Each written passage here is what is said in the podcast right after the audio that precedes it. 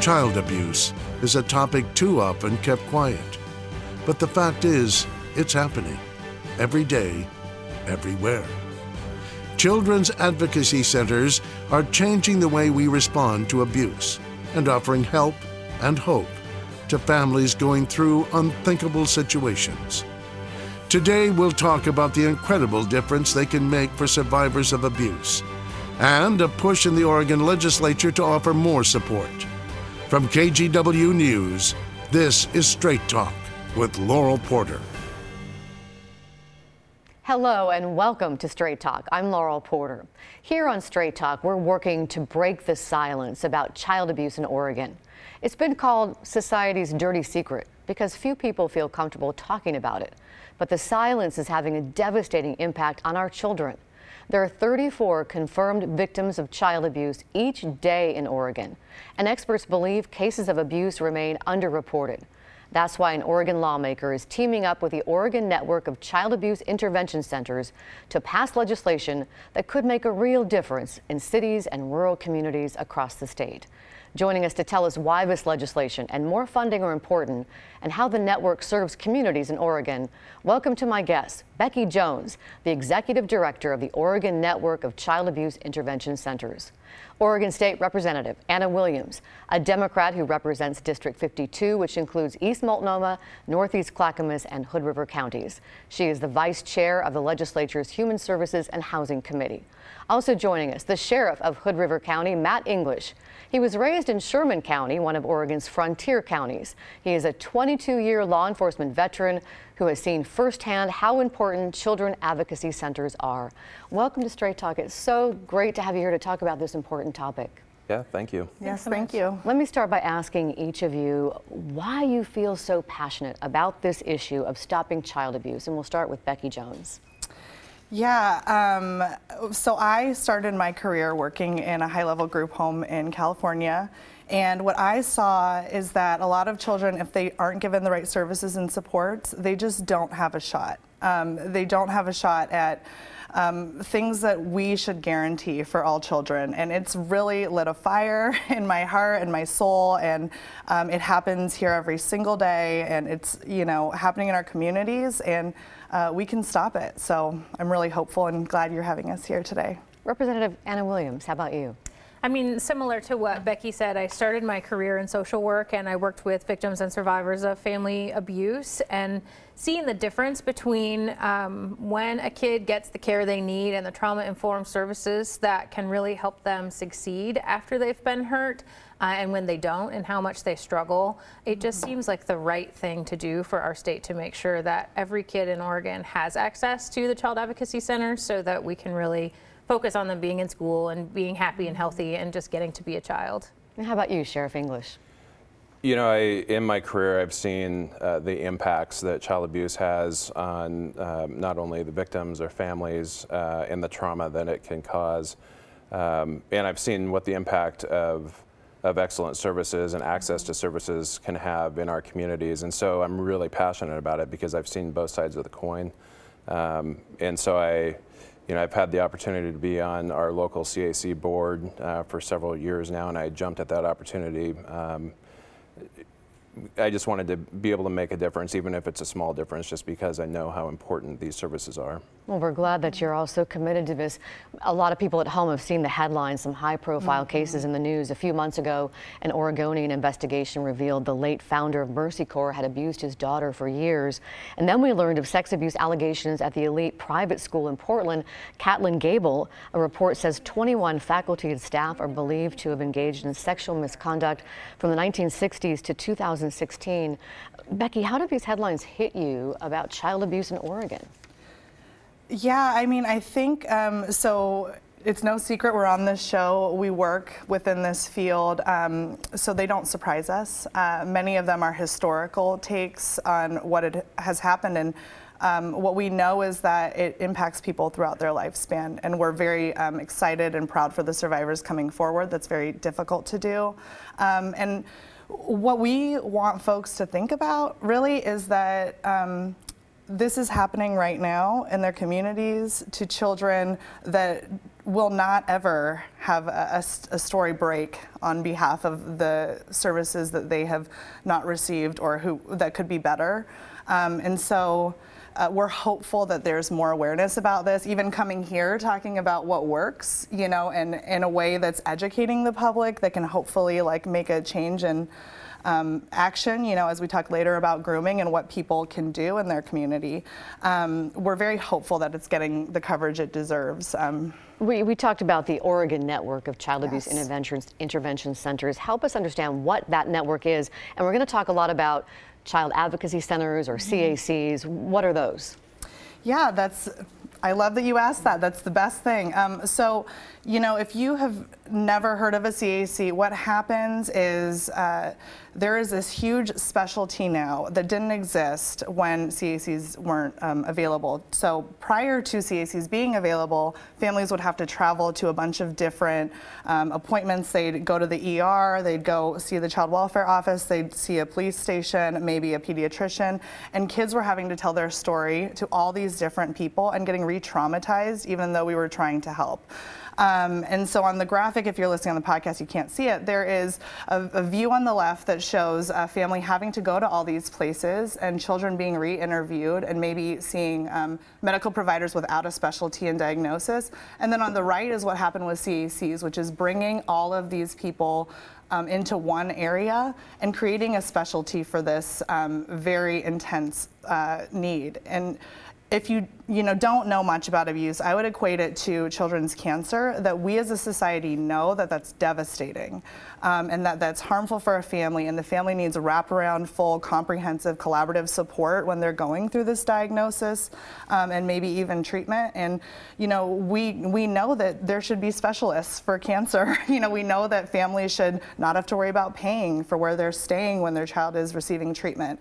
Um, and CACs really embody that. We don't charge families for intervention services, and we believe that children can heal, um, they can tell their story and get therapy, and that investigations, um, though they're difficult, can be done in a really traumatic or traumatic, uh, trauma informed, excuse me, not traumatic. That's the opposite of what we're trying to do. And there are 20, 20 plus manner. centers all across Absolutely, the state. We, we, do have a graphic that shows they're, they're everywhere, and one of those is in the Columbia Gorge in Hood River, the CG, CAC, and Sheriff.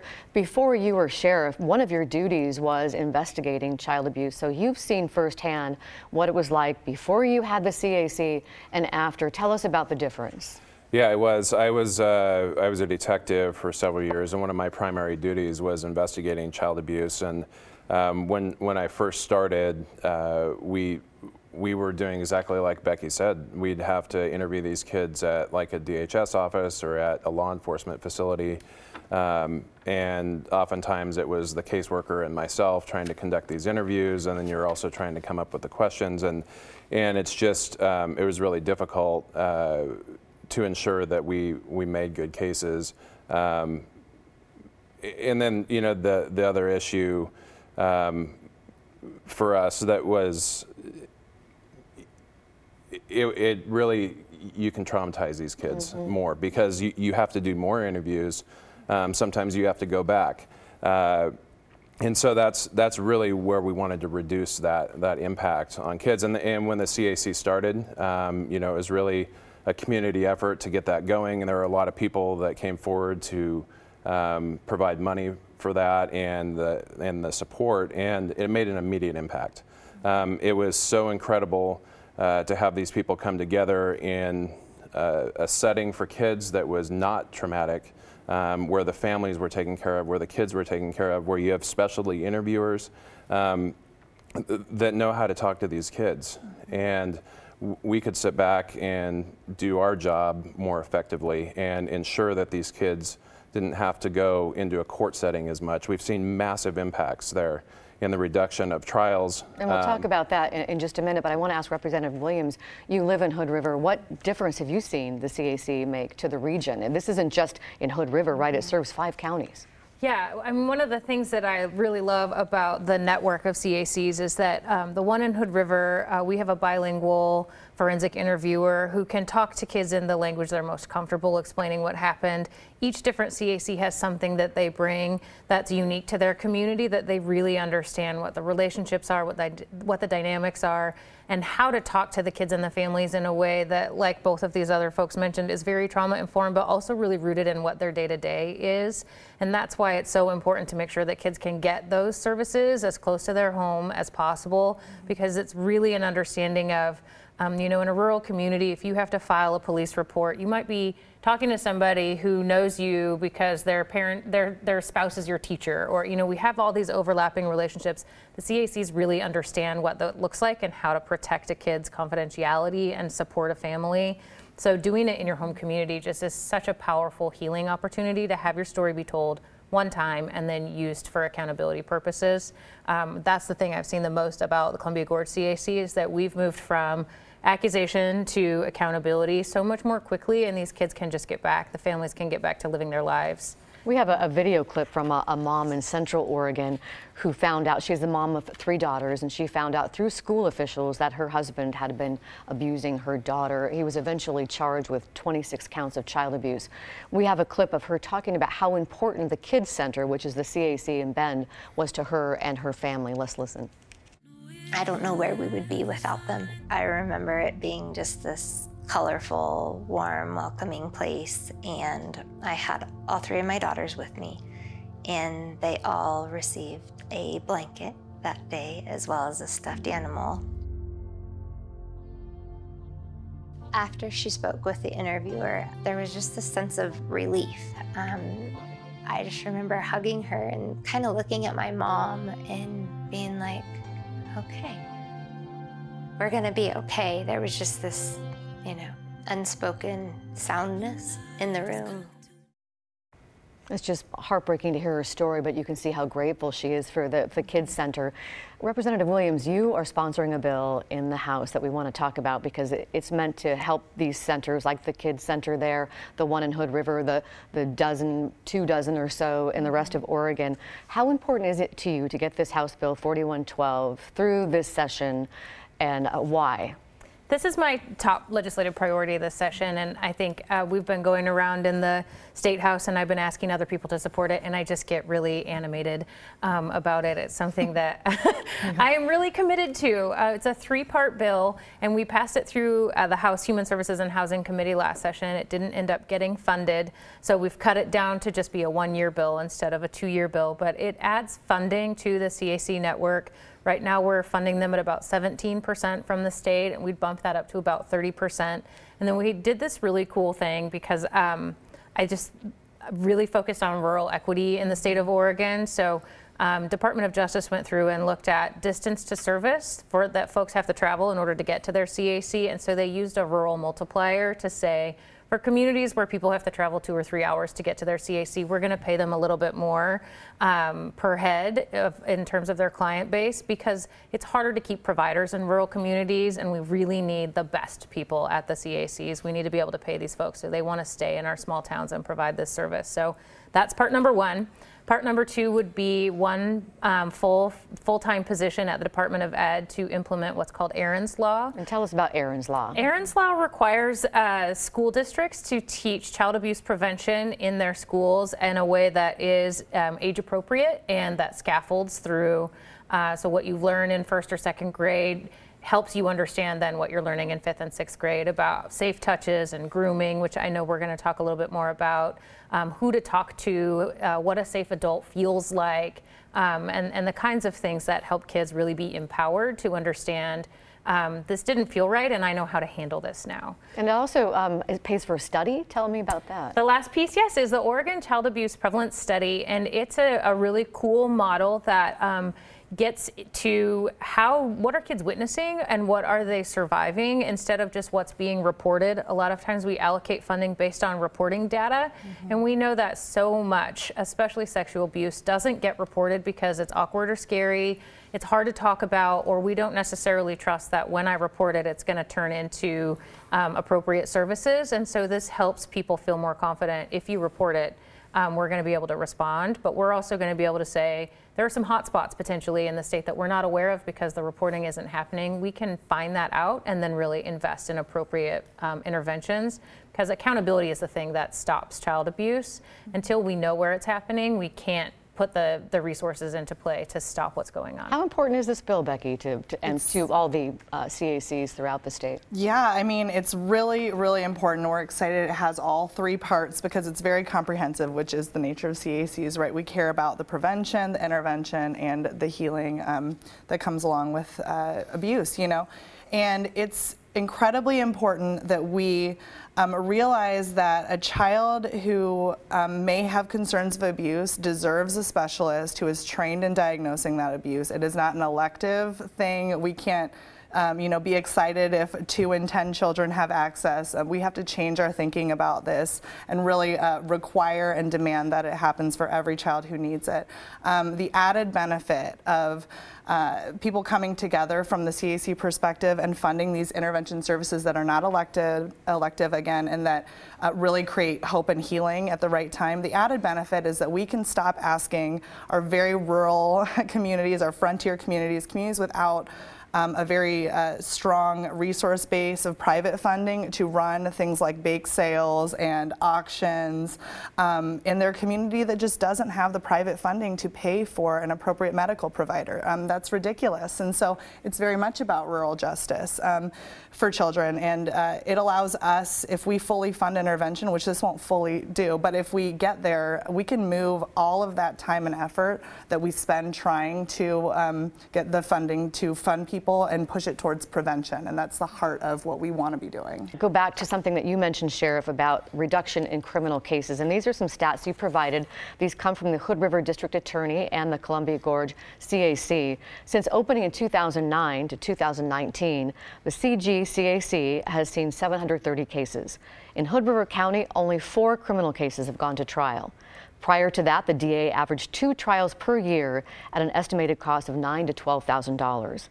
And since service began in Wasco County in 2017, there hasn't been a single criminal trial in Wasco County and only one in Gilliam County. People might be watching and say, well, doesn't it seem like it'd be better if there were more criminal cases to get abusers off the street and to hold them accountable? Why is it good that there are only four criminal cases going to trial in Hood River County?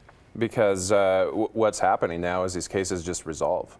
Um, the the people that are accused know that, um, and their attorneys know that this is very sound evidence, um, that it was captured in a forensically sound way, and um, that uh, you know it's better to resolve the case instead of taking it to trial. And the benefits to the families and the kids are the fact they don't have to um, go through that trauma of testifying in a courtroom. So. Mm-hmm um, it's all positive. It's such a positive impact. And so um, being able to see that and what the CAC has done for our region is just incredible. And it's not all about convictions, right?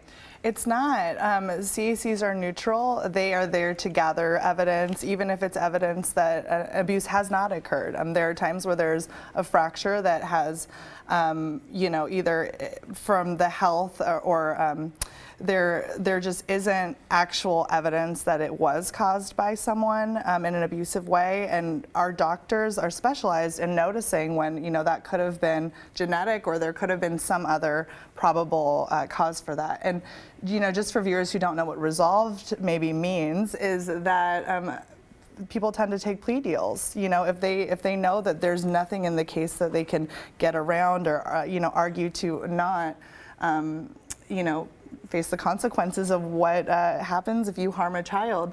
Um, they will take a plea deal, and you know we hope also that they get really good rehabilitation. Um, but we know it's good for kids when there is accountability and justice. And it saves the county money. So much. You uh, provided some factoids that I, I want to mention. You say prevention is possible, and you say it isn't true that people who sexually offend were sexually abused in childhood necessarily. People who abuse children may not have a criminal record. Children are often abused by someone they know or trust and listen to this 92% of children seen at Oregon's Children's Advocacy Centers last year knew their offender. I want to take a look at a video talking about who offenders might be. Things like someone who is really intensely child focused. Um, somebody who spends all of their time with children or seems to, you know, latch on to one particular child. That would be a behavior that would be concerning. They're getting that child to stay after school and get one on one work with their homework. Part of what I think we really miss when we think about sexual abuse is that women are perpetrators too. And th these abusers often groom their victims. There are some warning signs, the stages of mm-hmm. grooming, something you talked about, uh, Representative Williams, that children would learn through Erin's Law in school. Tell us about some of these stages, some of these warning yeah. signs, Becky. Yeah, so I think, um, you know, part of educating people is just to give them the confidence and to have the knowledge so they can trust their gut instinct. Um, so some of the stages are uh, offenders who are looking to target a child or their family members. Um, another thing I want to say is oftentimes um, they are targeting the adults surrounding the child. We've seen that with the cases in the media lately that really adults are also charmed by people who are, um, yeah, very willing and ready to harm children. Um, so they start with targeting the child and family and gaining that trust. Um, part of gaining the trust is also fulfilling a need, whether it's emotional. We're thinking of people who seek out vulnerable families, single parent households, um, households with substance abuse, where there's um, perceived vulnerability. Uh, so they're really looking for a certain type of person sometimes. Um, and then fulfilling the needs emotionally or physically, isolating that child, getting one on one interactions with them, uh, sexualizing the relationship, and then uh, the final stage is maintaining control, saying things to the child like, um, you know, this is normal. Uh, we, your parents may know about this, or you'll get in trouble if you say something. Um, you know, just really, uh, what we like to make known in the field is that children are no match for these adults who they're very um, cunning and purposeful and uh, part of what we want to do is educate adults because we really feel like that's where we can get uh, the most protection. Representative Williams, I want to ask you about your bill again. Uh, what do you want people to know about it and uh, how can people support you if, if they feel like it's an important thing to get passed? So as I said earlier, I really love this bill and, and because of what um, Becky said, it looks at um, intervention, prevention, and response in the same way that the CACs do their work. So it's good public policy. Um, what people can do is they can uh, write in to support the bill. We'll be hearing this on February 3rd in the House Human Services. So the first day Committee. of the session? First day of session. Mm-hmm. Um, we've had two hearings already on it during um, legislative days. We've gathered a lot of information, but public testimony will be welcome and we'll also be able to submit written testimony. So if you'd like to have your voice added, uh, especially if you want to support it, uh, feel free to reach out to my office. Uh, the email address there is rep.annawilliams at oregonlegislature.gov. And if you want to send your testimony to us, we can then um, submit it to what's called OLIS, which would attach it to the bill as public testimony. And we'll include your address again on our web story and also some of these video clips. Sheriff, just about 30 seconds left. Give us a, a final comment on what you would like families to know. Um, you know, we, when we talk about grooming, one of the things that we would always try to impress upon families is that really reinforce that relationship with your child, that you love them unconditionally, that they can tell you anything and then talk about body safety. What's a safe touch? What's not? And the private areas of your body are off limits to other people, and that you have to have those frank conversations um, with them, and that, that it's okay to do that. Um, and that can really make a difference. Well, I want to thank you all for being here. Thank you for your hard work on behalf of our children and their safety. If you'd like more information, the website is www.childabuseintervention.org. And if you'd like to contact someone, you can email the same address, but info at childabuseintervention.org. And again, uh, one more really quick, the website for you is your address, Representative Williams? Rep.annawilliams at oregonlegislature.gov. Thank you again. And thank you for watching and listening. Don't forget to download our new podcast. There's that QR code or go to your store wherever you get podcasts. Search for KGW Straight Talk. We'll see you next week for Straight Talk.